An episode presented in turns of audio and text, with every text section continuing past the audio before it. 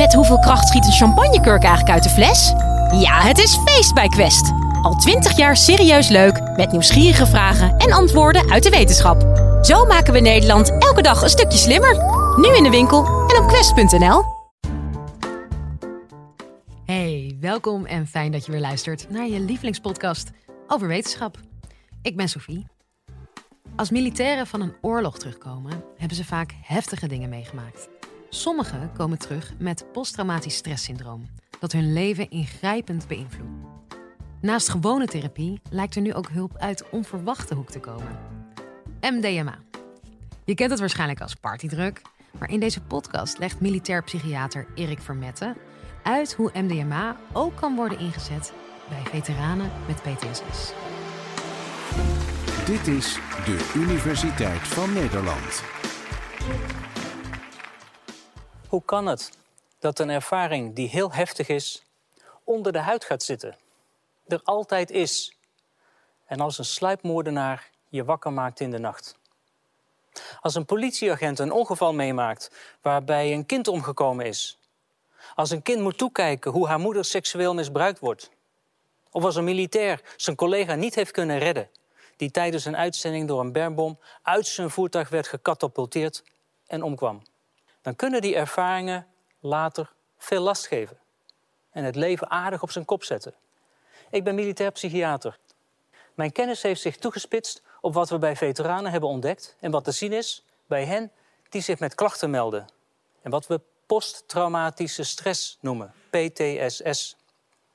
Het gaat over geweld, oorlog, misbruik en het levert angst, doodsangst en machteloosheid op. Een traumatische ervaring betekent dat je oog in oog stond met ernstig geweld, met letsel of de dood. En die gebeurtenissen die kunnen een leven verwoesten, een gevoel van veiligheid en vertrouwen aantasten en een voortdurende spanning opleveren. Een soort storing die alles op zijn kop zet, in je hoofd, in je buik, je hele lijf.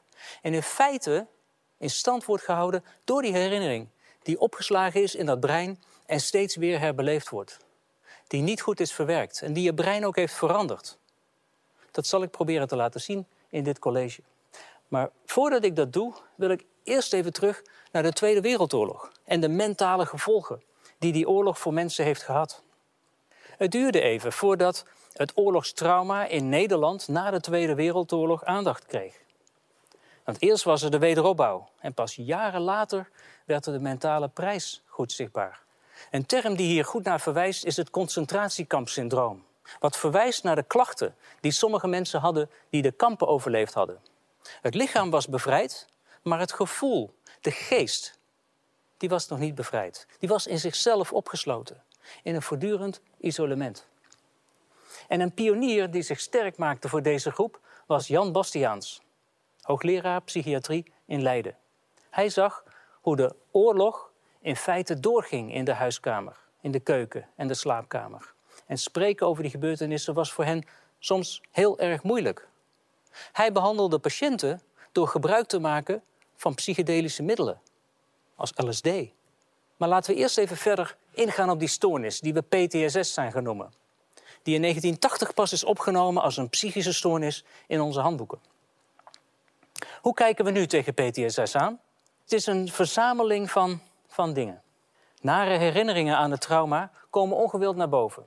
Je hebt geregeld nachtmerries over het trauma. En het kan voelen alsof de traumatische gebeurtenis weer gebeurt, alsof je er weer middenin zit.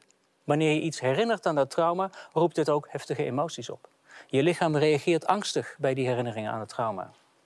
Je kan ook gaan zweten, een verhoogde hartslag krijgen, gaan trillen of weer flauwvallen. Je vermijdt gesprekken, gedachten en gevoelens die horen bij het trauma. En een belangrijk deel van het trauma kan je je misschien ook niet meer herinneren. Je hebt het als het ware verdrongen. Je vermijdt activiteiten, plaatsen, mensen die je herinneren aan het trauma. Om er op die manier niet mee geconfronteerd te worden.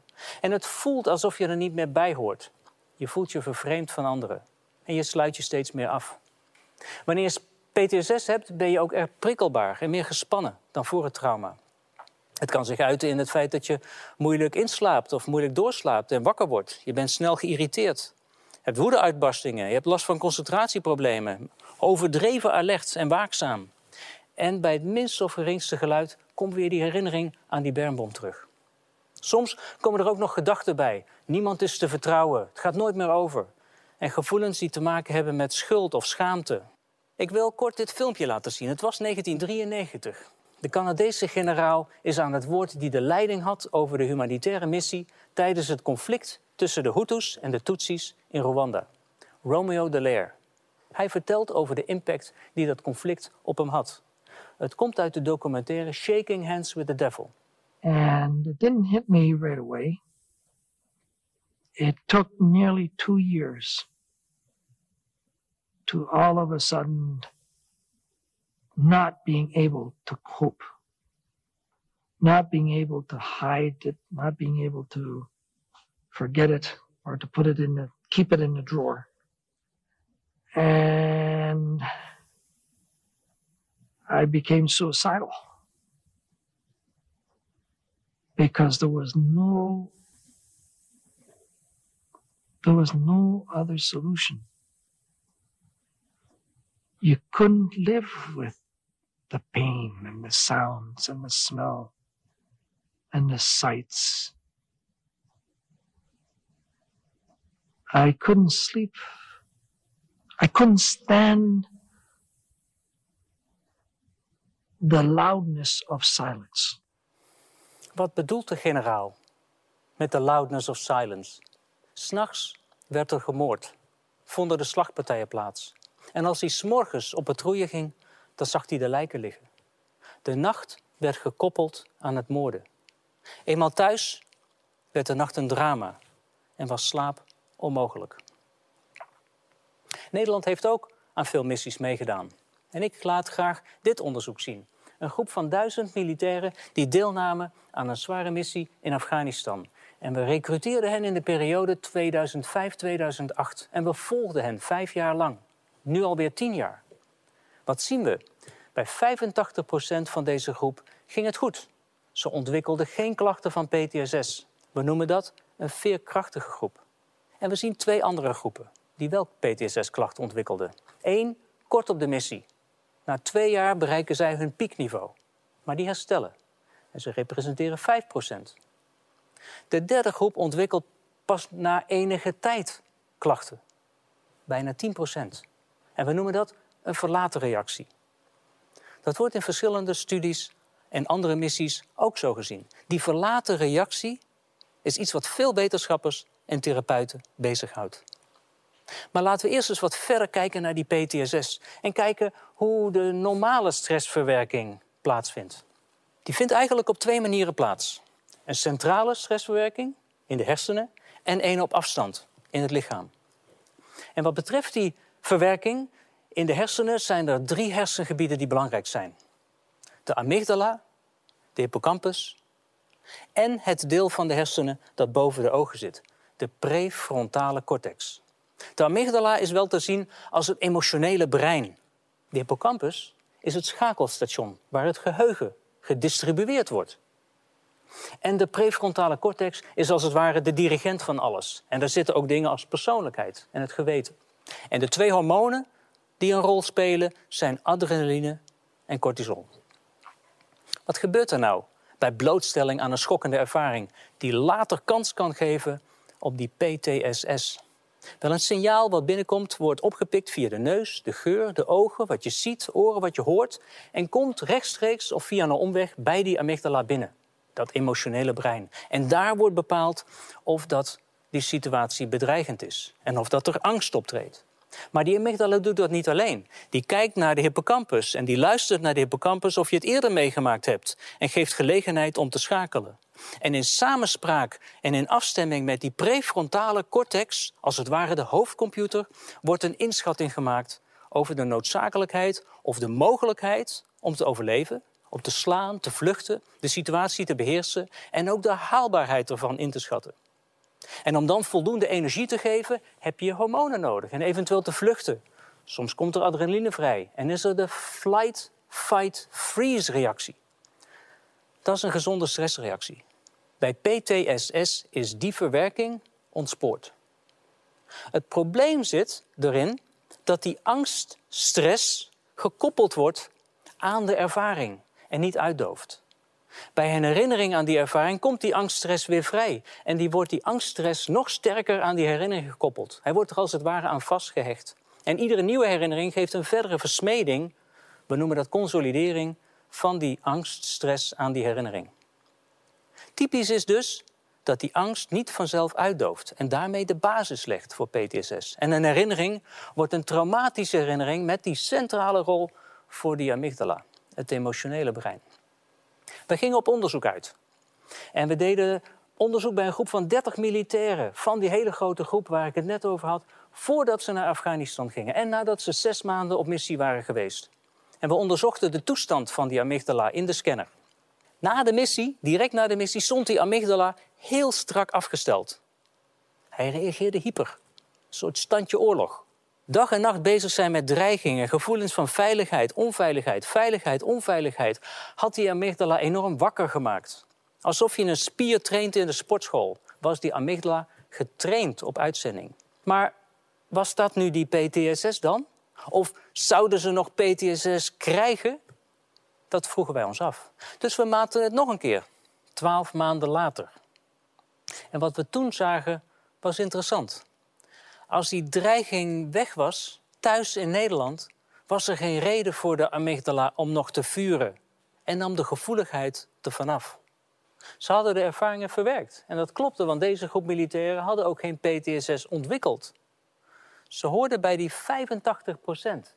Ze waren veerkrachtig. Hun amygdala kwam terug tot rust. Deze gezonde veteranen zijn daardoor in staat om de gebeurtenis en de nare herinneringen die vastzitten in ons geheugen, de hippocampus, goed te verwerken. Maar als die amygdala zou zijn blijven vuren, zou het niet goed geweest zijn. Die amygdala vraagt dan zoveel aandacht van het brein. Die zit als het ware de toegang naar de hippocampus letterlijk in de weg. En dat gebeurt er dus bij de militairen die wel last hebben van PTSS. En hierdoor zijn zij niet in staat om die schokkende gebeurtenis te verwerken. Wat doen we nu bij therapie? Want therapie is erop gericht om die gevoelens terug te halen en te leren dat de herinneringen echt iets van het verleden zijn en niet van nu. Van standje oorlog naar op de plaats rust. Dus we proberen het brein tot rust te brengen, zodat die angst uit dat verhaal verdwijnt. En daar gebruiken we soms technieken bij. Sommigen kennen de cognitieve gedragstherapie of EMDR. Soms gebruiken we er medicijnen bij om de slaap te helpen en zo het trauma te verwerken. Het lukt vaak best goed, maar ook niet altijd. Want zoals we zagen, sommigen, die 10%, ontwikkelen pas na langere tijd PTSS. En juist bij deze groep spelen ook andere processen, soms schuld en schaamte, een rol als aanjagers van de symptomen en blijven die amygdala pesten. Deze reacties zitten dus meer in iemands hoofdcomputer en schuld en schaamte zijn niet alleen meer vanuit de amygdala gestuurd. En we denken dat in die situaties de prefrontale cortex als het ware van slag is. Even terug nu. Wat deed Bastiaans met die patiënten die na jaren nog vastzaten in het kamp en er niet meer los van kwamen? Hij gaf hen een middel dat hen in staat stelde om wezenlijk anders naar die herinnering te kijken. Om die hoofdcomputer te omzeilen en de amygdala ook.